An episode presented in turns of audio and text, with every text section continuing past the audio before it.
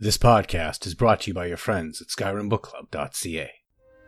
You are now in the Arcanium, of which I am in charge. It might as well be my own little plane of oblivion. Disrupt my Arcanium, and I will have you torn apart by angry Atronachs. Enjoy the book. Tu'whacca's Prayer, a traditional Redguard prayer. Tu'whacca, God of the far shores, we ask for your blessing and guidance on this completed walkabout. May she appear before your throne in virtue and strength. Lead her along the path of the stars. Show her the way. Prepare her for the life to come as our honored ancestor with her sword at her side.